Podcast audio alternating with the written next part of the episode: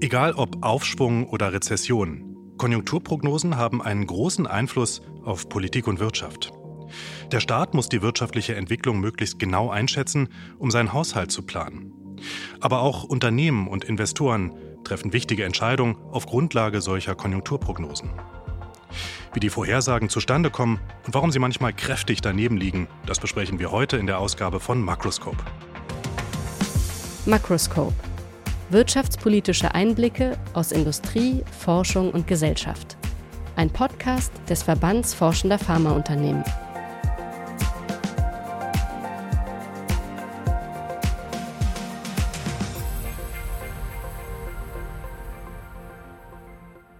Herzlich willkommen im neuen Jahr hier aus den Räumen des VFA in Berlin Mitte. Mein Name ist Philipp Eins und mir gegenüber sitzt wieder mein Co-Host Klaus Michelsen. Er ist Geschäftsführer Wirtschaftspolitik beim Verband Forschender Pharmaunternehmen. Hallo Klaus. Hallo Philipp. Es gibt ja verschiedene Prognosen, zum Beispiel Wettervorhersagen, es gibt Prognosen bei Wahlen, aber eben auch in der Wirtschaft. Jetzt mal ganz persönlich, Klaus, wie sehr vertraust du auf solche Prognosen?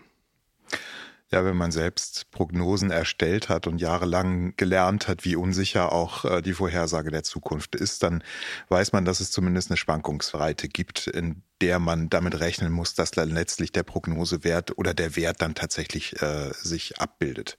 Und wir hatten die, jetzt ja gerade Wahlen hier in Berlin. Ähm, auch da gab es ja Prognosen. Wenn du das dann siehst in der Zeitung oder in Online-Medien, denkst du da schon, naja, hm, brauchen wir gar nicht groß drauf zu vertrauen. Ja, na, man weiß zumindest, dass es eine Prognose ist, die heißt von bis. Also zwischen 19 und 22 Prozent beispielsweise ist das wahrscheinlichste ähm, Ergebnis für beispielsweise die SPD.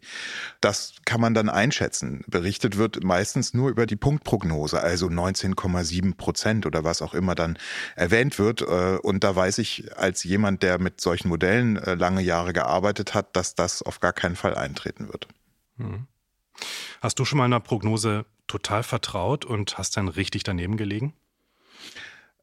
Nein, ich habe meiner eigenen Prognose oder unseren Prognosen in der Vergangenheit äh, so viel Vertrauen geschenkt, als dass ich die Richtung richtig eingeschätzt habe und die Größenordnung im Großen und Ganzen immer versucht habe, natürlich richtig abzubilden. Das ist auch das ein oder andere Mal schiefgegangen. Das hat dann aber auch Gründe. Und das kann man dann im Nachgang äh, gut erklären. Nur ist es dann meistens so, hört einem äh, dann niemand mehr zu, wenn man erklären möchte, warum man äh, diese Einschätzung so getroffen hat. dann ist sie einfach falsch. Dann ist sie falsch. Ja, wir schauen ja heute mal genauer auf Konjunkturprognosen, also Prognosen auf die Prognosen der wirtschaftlichen Entwicklung. Und wir schauen heute mal speziell aufs Jahr 2023, also das aktuelle Jahr. Äh, da gab es in den vergangenen Monaten verschiedene Szenarien von moderat, ähm, moderat negativ bis düster. Ja? Und wir hören uns mal an, wie das ausgesehen hat. Deutschland kann den führenden Forschungsinstituten zufolge einer Rezession nicht entrinnen. Das meldete die Nachrichtensendung ZDF heute noch Ende September 2022. In einer sogenannten Gemeinschaftsdiagnose gingen führende Wirtschaftsforschungsinstitute von einem Rückgang des Bruttoinlandsproduktes um 0,4 Prozent aus.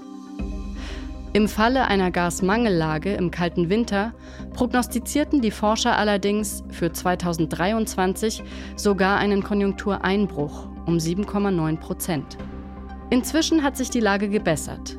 Der Internationale Währungsfonds und die Bundesregierung haben ihre Konjunkturprognosen im Januar nach oben geschraubt. Sie gehen mittlerweile von 0,1 bis 0,2 Prozent Wachstum für dieses Jahr aus. IWF-Chefin Kristalina Georgieva hat mittlerweile angedeutet, für Deutschland ist noch mehr drin. Sie rechnet mit einer Korrektur der Prognose auf 0,5 Prozent Wachstum in diesem Jahr. Die Börsen dürfte das freuen.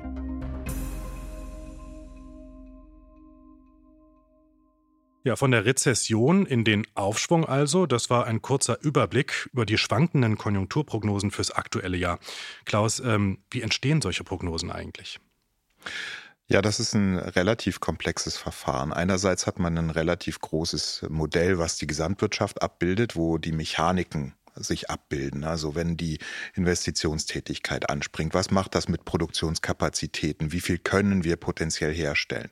Das sind so die großen Rahmenbedingungen. Dann gibt es natürlich Annahmen, die getroffen werden über die Ölpreise beispielsweise, weil das wichtige Faktoren sind für die Unternehmen, äh, wichtige Kostenfaktoren, aber auch eben bei den Haushalten ankommt in Form von Kaufkraftentzug, wenn die äh, Benzinpreise sehr stark steigen.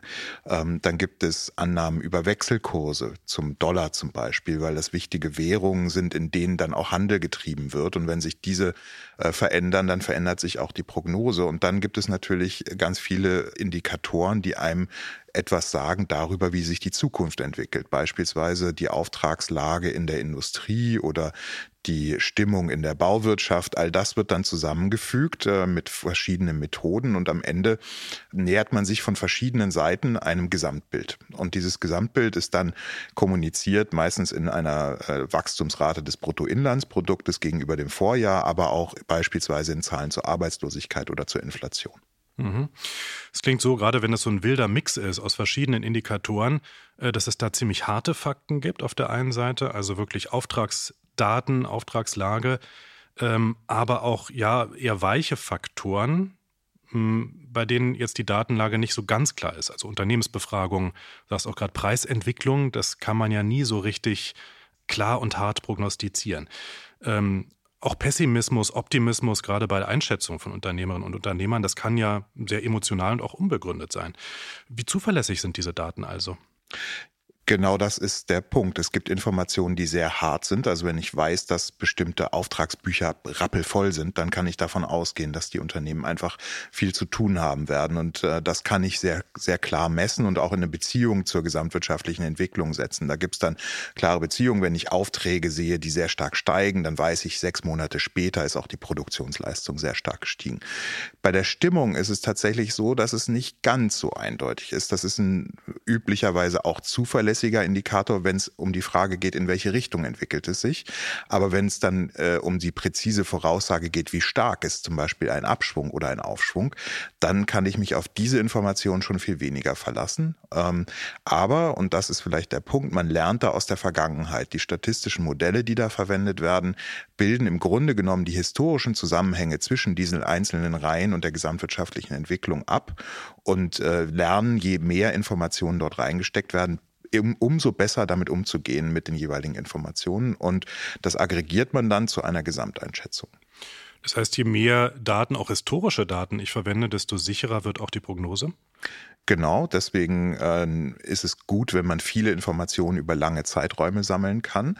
Äh, und es ist auch gut, unterschiedliche Ereignisse in dieser Beobachtungsperiode zu haben, zum Beispiel die Finanzkrise oder schwere andere Rezessionen, die man vorher eben nicht als Information in die Modelle hineingegeben hat. Ähm, wenn die dazukommen, dann ist die Abschätzung einer ähnlichen Situation äh, einige Jahre später viel einfacher.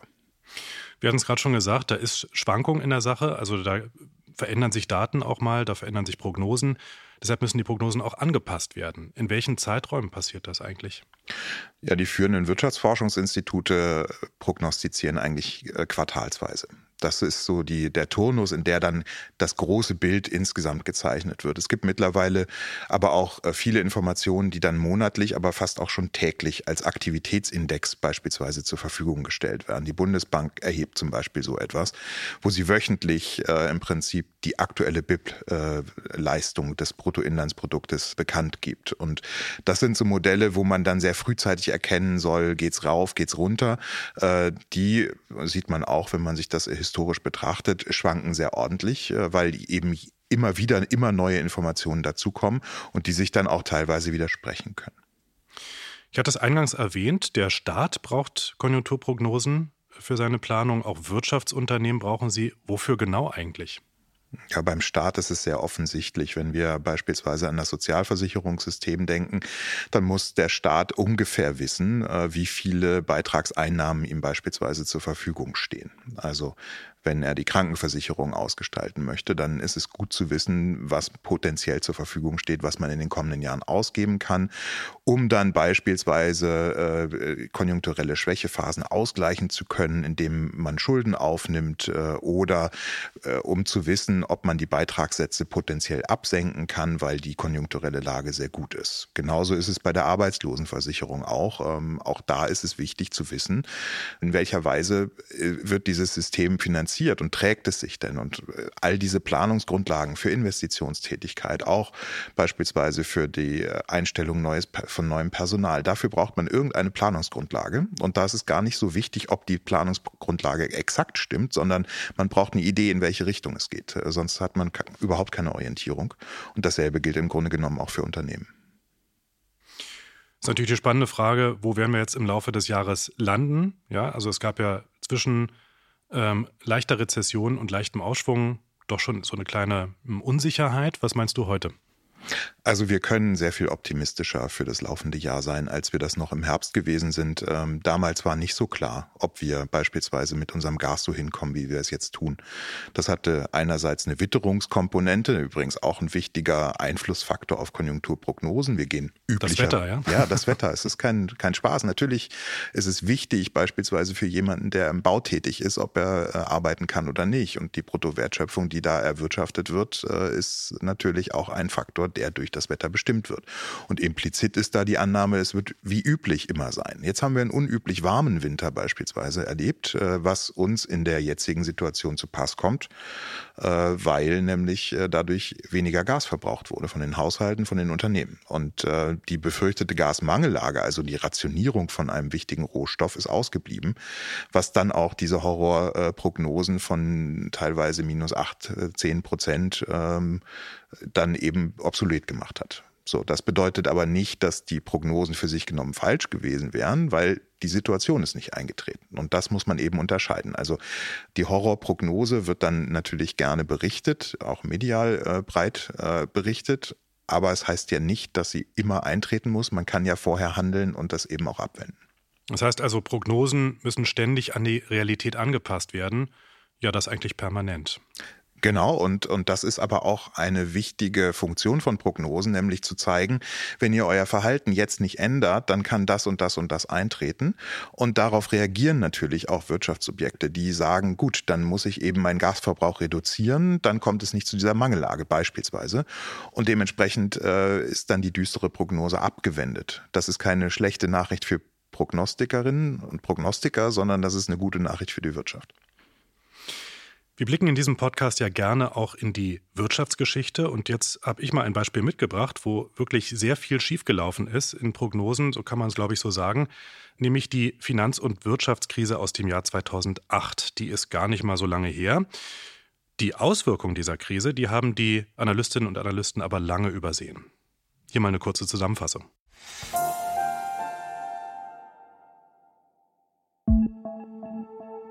Die globale Finanzkrise begann 2007 als Immobilienkrise in den USA. Welche Bedeutung sie für die Konjunktur in Deutschland, Europa und der Welt hat, wurde aber lange übersehen.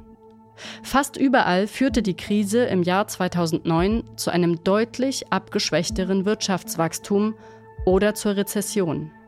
Zum ersten Mal seit dem Zweiten Weltkrieg schrumpfte das reale Bruttoinlandsprodukt der ökonomisch entwickelten Staaten. Die Wirtschaftsverbände hielten aber noch Anfang 2008 an positiven Konjunkturprognosen fest. Der Bundesverband der deutschen Industrie erwartete laut Tagesspiegel vom 16. Januar 2008 ein, Zitat, bleibendes, starkes Wachstum. In Deutschland ist das Bruttoinlandsprodukt im folgenden Jahr dann um 5,7 Prozent gefallen.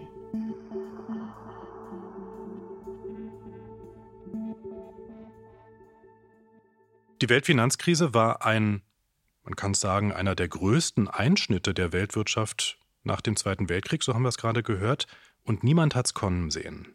Klaus, wie konnte das passieren?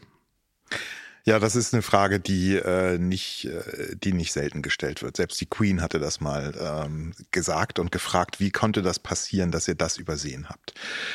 Es ist tatsächlich für Prognostiker und, und Wirtschaftswissenschaftlerinnen nicht so einfach, Ereignisse vorauszusehen, die es historisch bislang noch nicht gegeben hat in dieser Form. Und das ist ein Ereignis, was man in dieser Form in der Ausprägung noch nie erlebt hat. Und dementsprechend konnte man sich das modellseitig schwer vorstellen. Die Modelle kannten das nicht, die lernen aus der Vergangenheit. Aber auch in den Zusammenhängen war das natürlich für Ökonominnen und Ökonomen unglaublich schwer einzuschätzen. Wie wirkt das eigentlich, wenn eigentlich eine relativ kleine Bank, Lehman Brothers, ähm, plötzlich ähm, in die Pleite geht? Und diese Kaskadeneffekte, die sich daraus ergeben haben, also das Misstrauen im Finanzsektor, wie sich das ausgebreitet hat, das war ja ganz viel auch ähm, fehlende Information. Banken haben einander nicht mehr vertraut, weil sie nicht wussten, okay, was schlummert eigentlich in der Bilanz von dieser Bank oder jener Bank. Dann gab es plötzlich das Misstrauen der Konsumentinnen und Konsumenten, die losgelaufen sind und gesagt haben, ich möchte gerne mein Bargeld haben, weil mir das sicherer erscheint, weil ich nicht weiß, ob die Kreissparkasse irgendwelche komischen Geschäfte gemacht hat. Und dieses Misstrauen, was sich in dieser Wirtschaft, in der, in der gesamten Wirtschaft breit gemacht hat, hat also vom Bankensektor ausgestrahlt auf äh, die Realwirtschaft, weil nämlich Unternehmen dann gesagt haben, Moment mal, bei Investitionen, da bin ich jetzt mal vorsichtig, wer weiß denn schon, wie die Welt äh, übermorgen aussieht. Genauso bei äh, Konsumenten, die gesagt haben, oh, Moment, ich äh, mit der größeren Anschaffung halte ich mich mal zurück und plötzlich dreht sich dieser Strudel ganz, ganz schnell abwärts. Und das in seiner Mechanik, das haben wir jetzt ganz gut verstanden na, im Nachhinein. Und ich glaube, die, äh, eine Finanzkrise dieses Ausmaßes werden wir jetzt in der, wenn sie künftig kommt, viel besser und früher erkennen können. Darauf hat man reagiert, weil man Modelle beispielsweise entwickelt hat, die genau sagen, oh, passt auf, da gibt's äh, gibt's eine Notwendigkeit, äh, vorsichtig zu sein zum Beispiel. Ja, ich kann mir vorstellen, dass dennoch äh, das Vertrauen in Forscher, Forscherinnen, äh, Politiker, Analystinnen doch etwas gelitten hat, zumindest seitens der Bevölkerung, dass ähm, der Eindruck entsteht, ihr habt jetzt so etwas nicht kommen sehen, obwohl wir doch eigentlich so eine Armada von Expertinnen und Experten überall haben. Und das Gleiche gilt ja äh, jetzt ganz aktuell wieder. Auch der Angriffskrieg Russlands gegen die Ukraine hatten Fachleute nicht auf dem Schirm. Ähm, tappen da Statistiken, die doch nicht am Ende doch stärker im Dunkeln, als wir das manchmal so annehmen? Ja, es zeigt zumindest, dass man auf äh, das, was viele sagen Expertenwissen, äh, die das auch in Prognosen einfließt, äh, nicht verzichten kann. Das eine ist sehr mechanisch. Man leitet aus der Vergangenheit ab, man rechnet, man versucht die Zahlen so gut zu deuten, wie es einem geht. Und da ist man so in der Nachkommastelle unterwegs. Aber die großen Ereignisse, dafür braucht man eben auch einen Überblick über gesamtwirtschaftliche Mechanismen. Da braucht man auch eine Idee, was wir jetzt gelernt haben darüber, wie geostrategische äh, ja, Dynamiken sich da entwickeln können. Äh, man braucht eine Idee, wie strategisch abhängig, unabhängig ist man eigentlich und was passiert denn eigentlich, wenn beispielsweise Spannungen zwischen äh, China und den USA viel stärker werden. Also diese Experteneinschätzung kann man schwer modellieren. Das braucht dann wirklich gute und äh, gut informierte Menschen. Und da kann man auch, muss man äh, auch die Zunft in, in, in, Schutz nehmen. Das lernt man. Und äh, genau diese Frage strategischer Abhängigkeiten ist jetzt sehr bewusst. Und äh, das wird auch in künftigen Prognosen und Einschätzungen eine gewisse Rolle spielen. Auch ein historisch einmaliger Fall, zumindest in der jüngeren Geschichte, war ja Corona. Die Corona-Pandemie und der Lockdown, der dann weltweit Stück für Stück immer nachkam. Ähm, auch da konnte man ja wahrscheinlich schlecht auf Beispiele zurückgreifen für Wirtschaftsprognosen, auch für Konjunkturprognosen. Du warst ja selbst beteiligt an so einer Prognose, nämlich für das Deutsche Institut für Wirtschaftsforschung 2020. Und da hattest du geschätzt, dass die deutsche Wirtschaftsleistung um 9,4 Prozent zurückgeht. Am Ende waren es dann zum Glück doch nur 3,7 Prozent. Auch da also ein Unterschied und nicht zu knapp. Woran lag das? Corona ist ein ganz hervorragendes Beispiel dafür, wie man lernt im Laufe auch dieser relativ kurzen Zeit. Also wir haben ja innerhalb von Wochen und Monaten im Grunde genommen verstehen müssen, was es bedeutet, wenn der Staat aus äh, gesundheitspolitischen Erwägungen heraus äh, sagt, wir unterbinden bestimmte Geschäftstätigkeit, um in Lokale zu gehen, das äh, oder bestimmte Freizeitaktivitäten äh, auszuführen. Das war alles nicht mehr möglich. Und äh, wir wussten zu dem Zeitpunkt nicht, äh, inwiefern das eben zu Ausweichbewegungen führt. Leute werden ja auch kreativ. Die möchten ja dann auch äh, gastronomische Leistungen in anderer Form wieder zu äh, konsumieren. Und dann wird halt Außerhausverkauf äh, groß gemacht. Oder es wird das Online-Geschäft sehr stark hochgefahren. Äh, und diese ganzen Bewegungen richtig einzuschätzen in einer solchen Situation, das ist sehr, sehr, sehr schwierig. Das Zweite, was natürlich dazu kam, ist äh, die Verstrickung. Es handelt sich um eine Pandemie. Es ist kein lokales Ereignis, sondern die gesamte Weltwirtschaft ist in gewisser Weise betroffen. Und wir müssten natürlich auch irgendwo schauen, wo schlägt jetzt welche Welle besonders stark auf und wie stark hängt dann wiederum die Zulieferung aus China, aus anderen Teilen der Welt an unserer Wirtschaft, äh, wie, wie stark wird die unterbrochen. All das musste man richtig einschätzen.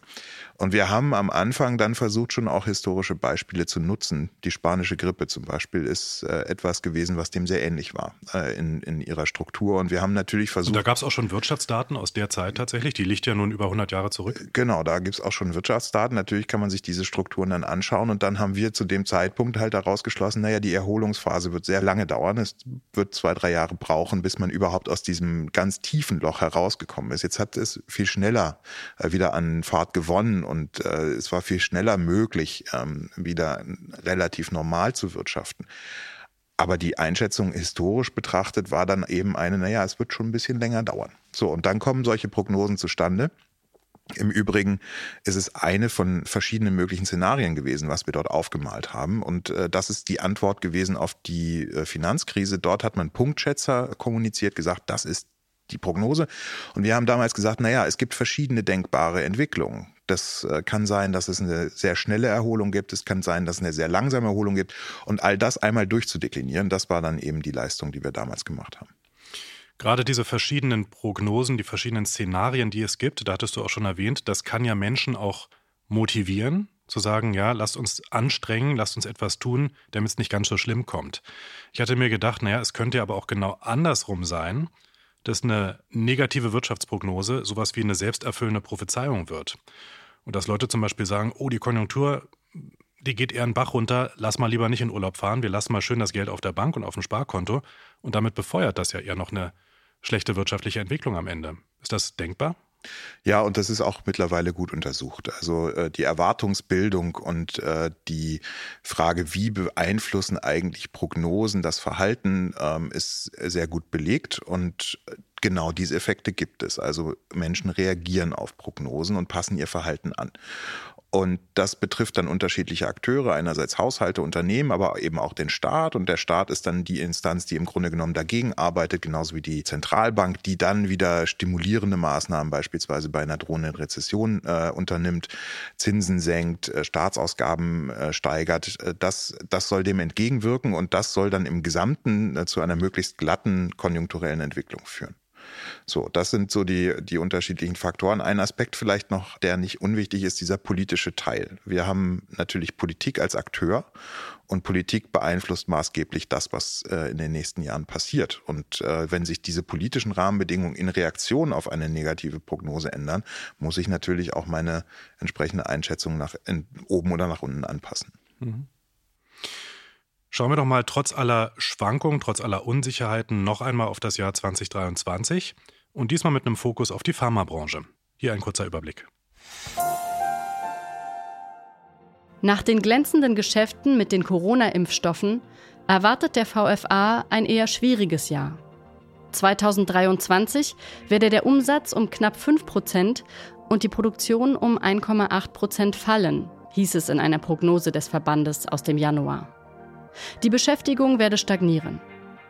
Zur Begründung sagte unser Gast Klaus Michelsen in der Süddeutschen Zeitung, chemische Vorprodukte hätten sich in der Energiekrise um 30 bis 40 Prozent verteuert. Zudem kühle sich das Geschäft mit Corona-Impfstoffen ab.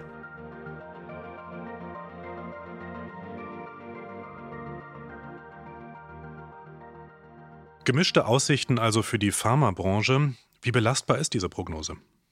Äh, jetzt stand jetzt natürlich sehr äh, belastbar. Nein, wir sind äh, wir sind natürlich immer dabei, die aktuellen Entwicklungen zu beobachten. Im Augenblick äh, würden wir an dieser Prognose in dieser Form festhalten. Es ist tatsächlich ein schwieriges Jahr für die Branche. Die Faktoren sind jetzt genannt. Also einerseits äh, die äh, Energiepreisentwicklung, die auf der Kostenseite belastet, die aber jetzt schon wieder überholt ist. Also Energiepreise fallen ja gerade. Richtig, aber es frisst sich über die Zeit durch die Wertschöpfungskette und die Energiepreisentwicklung, die wir am aktuellen Rand sehen, ist etwas, was uns Erholung verschafft äh, oder Erleichterung verschafft am Ende dieses Jahres. Ähm, das heißt, die ganze Teuerungswelle, die jetzt äh, im letzten Jahr entstanden ist durch die Energiepreise, frisst sich momentan durch die Wertschöpfungskette. Und alle anderen Branchen geben fröhlich die höheren gestiegenen Kosten an, an ihre Kunden weiter. Äh, und die pharmazeutische Industrie ist natürlich auch davon betroffen. Also das äh, bleibt weiterhin ein belastender Faktor. Auf der anderen Seite haben wir eine politische Entscheidung, die uns äh, zu schaffen macht. Also das ist das, was ich gerade eben meinte. Wenn sich die Rahmenbedingungen verändern, dann verändern sich auch die Geschäftsaussichten. Hier gibt es eben im Bereich der Finanzierung Einschnitte, die im Bereich der Krankenversicherung vorgenommen wurden, um da eben eine Finanzierungslücke zu schließen und die betreffen die Branche unmittelbar. Äh, dort wird dann eben durch den gestiegenen Kostendruck, also werden Beschäftigungsverhältnisse aufgekündigt, da werden Investitionen zurückgefahren. Äh, das belastet die Industrie und äh, das macht uns tatsächlich einiges an Sorge, denn wir glauben, dass eigentlich auf Grundlage dieses Erfolgs im Bereich der Impfstoffentwicklung äh, viel äh, Wachstumspotenzial in dieser Branche zu sehen ist. Und ähm, wie gesagt, diese zwei Faktoren belasten. Ähm, positiver Ausblick ist vielleicht tatsächlich, dass äh, die Energiekrise sich nicht so stark materialisiert, äh, wie das äh, vor einigen Monaten zu befürchten war und wir an der Stelle eben keine schwere gesamtwirtschaftliche Rezession sehen, was uns natürlich auch zugute kommt, äh, weil die Nachfrage nach Gesundheitsleistungen auch in gewisser Weise äh, konjunkturreagibel ist. Nicht so stark wie andere Branchen, aber schon auch äh, durchaus spürbar. Wenn wir jetzt mal so eine Prognose für eine einzelne Branche auseinandernehmen, in dem Fall die Pharmabranche, ähm, habe ich schon rausgehört, es gibt da Kennzahlen wie Produktion und Absatz, auch Energiekosten, politische Rahmenbedingungen. Welche Kennzahlen fließen da noch ein? Ja, wir schauen natürlich auch auf die Stimmung in den Unternehmen. Da gibt es äh, Befragungen von äh, den Kollegen des IFO-Instituts in München. Die schauen eben, wie äh, optimistisch oder pessimistisch schätzen die Unternehmenslenkerinnen und Lenker die äh, Entwicklung ein. Dann wird geschaut, äh, wie die Auftragslage ist äh, und da wird natürlich auch geschaut, wie sich die unterschiedlichen Märkte entwickeln, wie läuft das Exportgeschäft, wie laufen die Importe und äh, die Faktorpreise sind natürlich auch relevant. Äh, was müssen wir bezahlen für Vorprodukte und was können wir an anderer Stelle damit erlösen? Und das ist äh, an der Stelle für uns nicht irrelevant, weil wir stark reguliert sind, was die Preisweitergabe betrifft, aber voll den Preisschwankungen an anderer Stelle ausgesetzt. Hm. Es gibt ja hier auch nochmal so ein historisches Beispiel, ähm, ein Randbeispiel möchte ich es mal nennen, äh, was aber trotzdem ja auch ein Vorbild sein kann für den Anstieg von Energiepreisen, nämlich die Ölkrise 1973. Auch da sprangen die Preise sprunghaft an, aber das, und das ist vielleicht eine Parallele zu heute, nicht etwa weil die Reserven erschöpft waren, sondern eben wegen politischen und ökonomischen Hintergründen. Ähm, habt ihr, hast du das auch berücksichtigt für deine Prognose, gerade in Hinsicht auf die Energiepreise? Ja, dass das ja eben doch eher politisch-ökonomischer Kosmos ist, der dort gegenwirkt und nicht einfach, weil das Öl alle ist?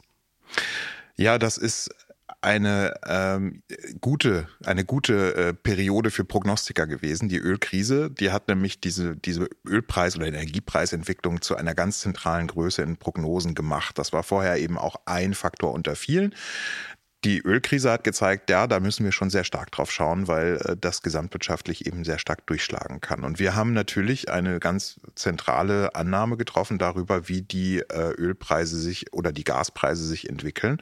Und äh, die ist informiert aus den sogenannten Future Contracts, also die Verträge, die Unternehmen für zukünftige Lieferungen abschließen. Das ist das Beste, was man an Informationen haben kann, weil sehr viele Unternehmen sich gegen bestimmte Risiken versuchen zu versichern und dementsprechend eine sehr klare Entwicklung für die Preise dann eben abgebildet werden kann. Das fließt rein in die Prognose und damit kann man dann eigentlich relativ gut die Energiepreisentwicklung über die kommenden zwölf Monate voraussagen, vorausgesetzt, äh, es passiert kein großer politischer Einfluss, der beispielsweise durch das OPEC-Kartell äh, getroffen werden kann, äh, wo dann plötzlich eben Mengen rationiert werden. Und das kann man schwer voraussehen. Aber wenn man sich an diese Futures hält, hat man normalerweise eine sehr gute Information über die Zukunft. Was glaubst du denn abschließend müsste passieren, damit das Pharma-Jahr 2023 doch noch besser läuft und eher eine positive äh, Entwicklung nimmt?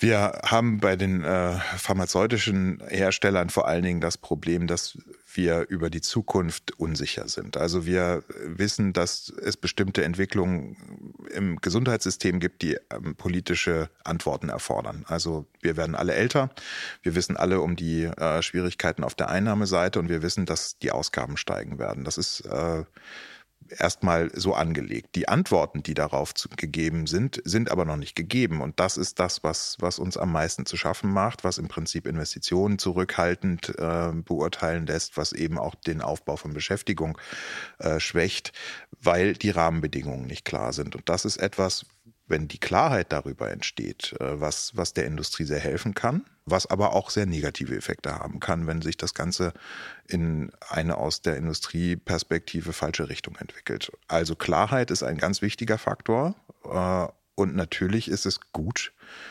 für die Industrie, wenn die Rahmenbedingungen so gesetzt werden, dass Forschung, Entwicklung, Innovation, Produktion hier am Standort möglich werden. Konjunkturprognosen und was wir aus ihnen lernen können. Das war Dr. Klaus Michelsen, Geschäftsführer Wirtschaftspolitik beim Verband Forschender Pharmaunternehmen. Vielen Dank, Klaus. Danke dir. Falls Ihnen, liebe Hörerinnen und Hörer, der Podcast gefallen hat, empfehlen Sie uns doch weiter. Es gibt Makroscope kostenfrei auf Spotify, Apple Podcast, Amazon und vielen weiteren Portalen. Danke fürs Zuhören. Ich bin Philipp Eins. Makroscope, ein Podcast des Verbands Forschender Pharmaunternehmen. Kennen Sie unseren Newsletter Makroscope Pharma? Abonnieren Sie den monatlichen Economic Policy Brief kostenfrei unter www.vfa.de.